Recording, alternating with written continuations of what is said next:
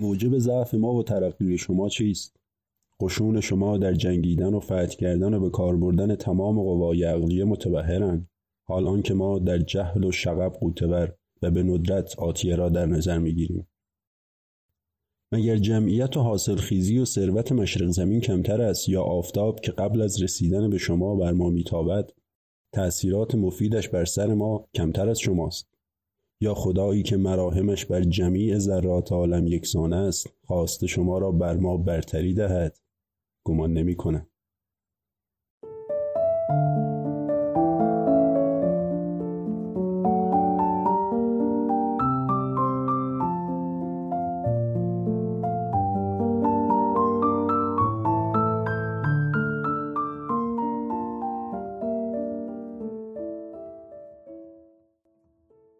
سلام. اونچه که شنیدید نقلی بود از عباس میرزا مربوط به 2 قرن پیش و خطاب به نماینده وقت دولت فرانسه. شما به اولین اپیزود از پادکست تکاپو گوش میکنین، پادکستی درباره توسعه از مجموعه رادیو مد.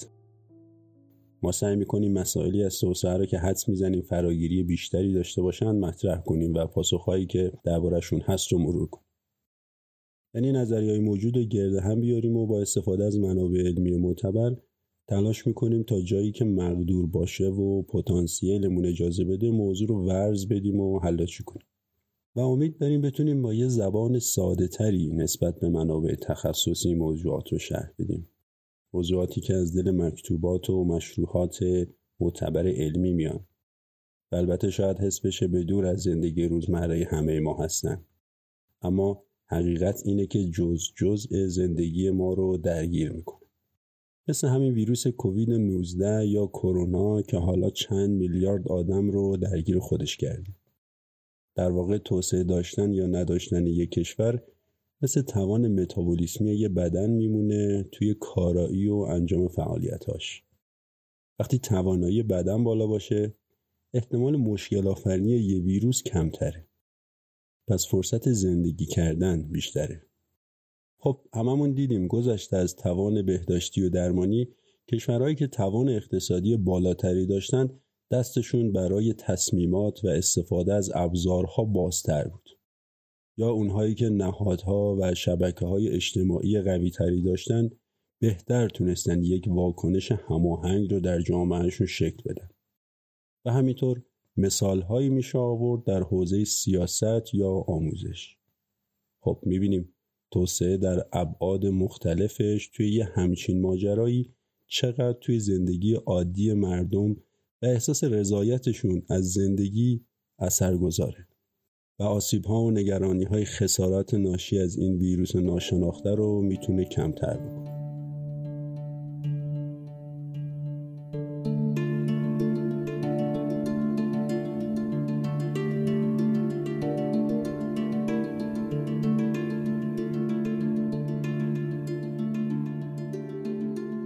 مفهوم علمی توسعه وسطای قرن 20 شکل گرفت، یعنی بعد از جنگ جهانی دوم، حدوداً 7-8 دهه پیش.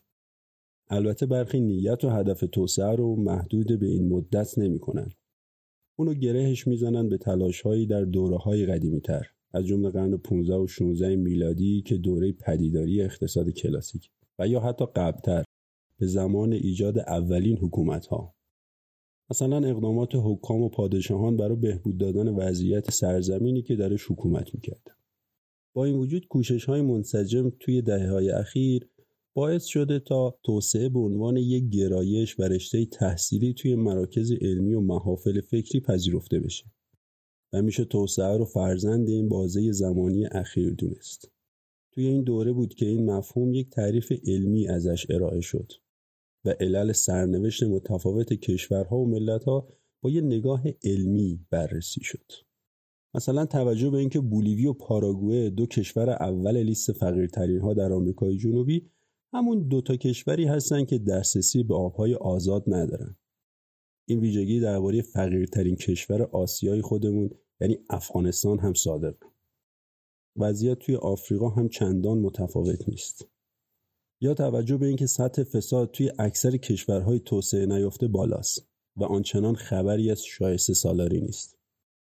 محققین توسعه دیدن که وجود منابع طبیعی مثل نفت و فلزات گرانبها توی یک کشوری مثل نروژ باعث بهبود کیفیت زندگی میشه و توی کنگو خشونت و فقر رو تشدید میکنه. این قضیه باعث شد یه موضوعی به نام تله منابع یا ریسورس ترپ مطرح بشه. یا اومدن بررسی کردن ببینن ارتباطی وجود داره بین نهادهای تضمین کننده حقوق افراد با توسعه یافتگی کشورها. این وسط البته یه نکته باریک و ظریفی هم هست که گاهی علمای علم توسعه رو هم گیج و سردرگم کرده. اونم این که جای علتها و اثرهای توسعه عوض نشه. یعنی آنچه علت و مسبب توسعه است و آنچه اثر یا نتیجه توسعه است. خب البته هستن مواردی که شاید نقش هر دو رو بازی میکنن. مثلا چی؟ مثلا سلامت و بهداشت. شما در نظر بگیرین کشورهای آفریقایی به واسطه انواع بیماری‌های کشنده مثل مالاریا، ابولا، تب زرد، خواب آفریقایی، ایدز و کلی بیماری دیگه متوسط عمر درشون به شدت افت کرد و امید به زندگی طبق آمار سازمان ملل توی برخی کشورها حتی تا 45 سال هم پایین اومده. خب چطور افراد این جامعه میتونن برنامه‌ریزی کنن و بهره‌وری داشته باشن؟ شما در نظر بگیرین یه جوانی تحصیل میکنه، هزینه براش میشه، انرژی و وقت معلم صرفش میشه و یه نیش مگس تسه و بیماری و یه مدت درگیرش هست و بعدش هم تمام. اون عدد 45 سال رو که یادتون هست برای مقایسه بگم، این عدد توی ژاپن 82 و متوسطش توی اروپا چیزی حدود 80 ساله. این یه نقش سلامت و بهداشت به عنوان علت. حالا از طرف دیگه توسعه یافتگی باعث بهبود وضعیت بهداشت و درمان هم میشه و افزایش طول عمر میتونه اثر و نتیجه توسعه هم باشه. برخی هم میان توسعه رو ناشی از شانس و اتفاقات میدونن. در پاسخ هم عده‌ای میگن البته که حوادث و فرصت‌های اتفاقی مثلا شیوع طاعون تو مسیر توسعه انگلستان نقش بازی کردن، اما در شرایط کلی‌تر این اتفاقات در تعامل با اراده انسانی بوده. یعنی بدون عزم و خواست انسان‌ها هزاران اتفاق و فرصت مشابه بودن که به توسعه منتهی نشدن. پس نقش عزم و اراده رو نباید نادیده گرفت. در کنار بررسی علت‌ها و ریشه‌ها توی این مدت 70-80 سال توسعه دچار یک تحول عمیق توی معنا و معیارهای سنجیدنش هم شده. معیارهایی که از شاخصهای کمی اقتصادی مثل سرانه تولید یا درآمد ناخالص ملی کم کم تکامل پیدا کردن به گستره‌ای از شاخصهای کمی و کیفی. مثلا اینکه همون درآمد ناخالص ملی که مقدارش مهم بود به چه نسبتی بین دهک‌های مختلف اقتصادی توزیع میشه. اینم یه معیار برای سنجیدن توسعه. شاخص‌های درباره سواد و آموزش هم پاشون وسط کشیده شد، یا میزان برابری حقوق اجتماعی، نرخ مرگ و میر کودکان، امید به زندگی، دسترسی به آب سالم و میزان مشارکت مردم توی امور جامعه. اینا چند نمونه از شاخص‌هایی بودن که اضافه شدن. ضمناً این تغییرات در نظریات مربوط به مفهوم علت‌ها و معیارهای توسعه همچنان هم داره ادامه پیدا میکنه و این تصویر در حال کامل شدنه. خب فکر میکنم حالا متوجه باشیم چرا عده‌ای توسعه رو فرزند این دوره اخیر میدونن. ما هم در سیر روایی این پادکست سعی میکنیم توی همین مسیر پا بذاریم و توسعه رو با تأسی از همین روند تاریخی کوتاه مدتش جلو ببریم و دیدگاه‌های مختلف رو کنار هم ببینیم و بررسی کنیم. مسیری که با جلو اومدن در زمان به گذشته‌ها و ریشه‌ها هم سفر میکنه. سعی میکنیم به مرور در طی این مسیر پاسخ سوالاتی از این دست رو هم بررسی بکنیم که آیا توسعه به معنای آزادیه؟ آیا دیکتاتورهای خیرخواه برای توسعه برخی جوامع لازمن؟ توسعه سیاسی مقدم‌تره یا اقتصادی؟ آیا توسعه یک شیوه جدید چپاول توسط منظومه سرمایه‌داریه؟ عدالت کجای توسعه است؟ چرا برخی ملت‌ها شکست می‌خورن و برخی نه؟ اصلا شکست و پیروزی چیه؟ توسعه یافتگی یه پدیده، مثلا یک کشور یا شهر، تا چه حد میتونه مستقل از کشورها و شهرهای همسایش باشه؟ و این موضوع برای بقیه تهدید محسوب میشه یا فرصت؟ اینکه تفاوت‌های توسعه با نوسازی چیه؟ نقش دین و اخلاق رو هم مرور میکنیم. اینکه آیا اونها یک ترمز در روند توسعه محسوب میشن؟ توسعه یافتگی یک مفهوم برگشت پذیره و اگر برگشت پذیره چطور و تا چه میزان؟ اصلا ناسیونالیسم با توسعه تعارض نداره؟ درباره ارتباط توسعه فردی و اجتماعی هم خواهیم گفت و بررسی میکنیم که توسعه یک فرایند بالا به پایینه یا از پایین به بالا شکل میگیره.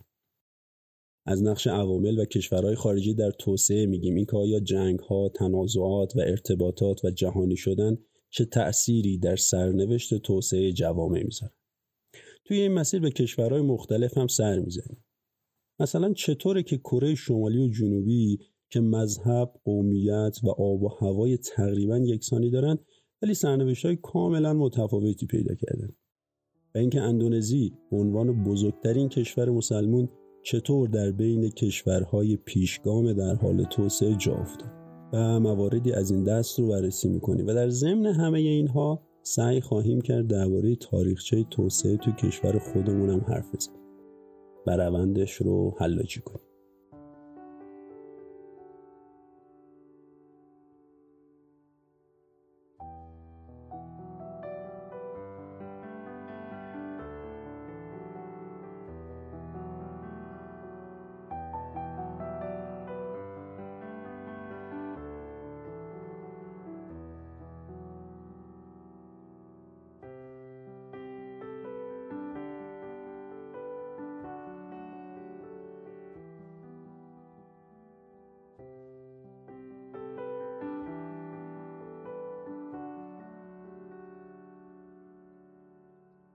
این اپیزود از پادکست تکاپو در خرداد ماه 1399 منتشر میشه.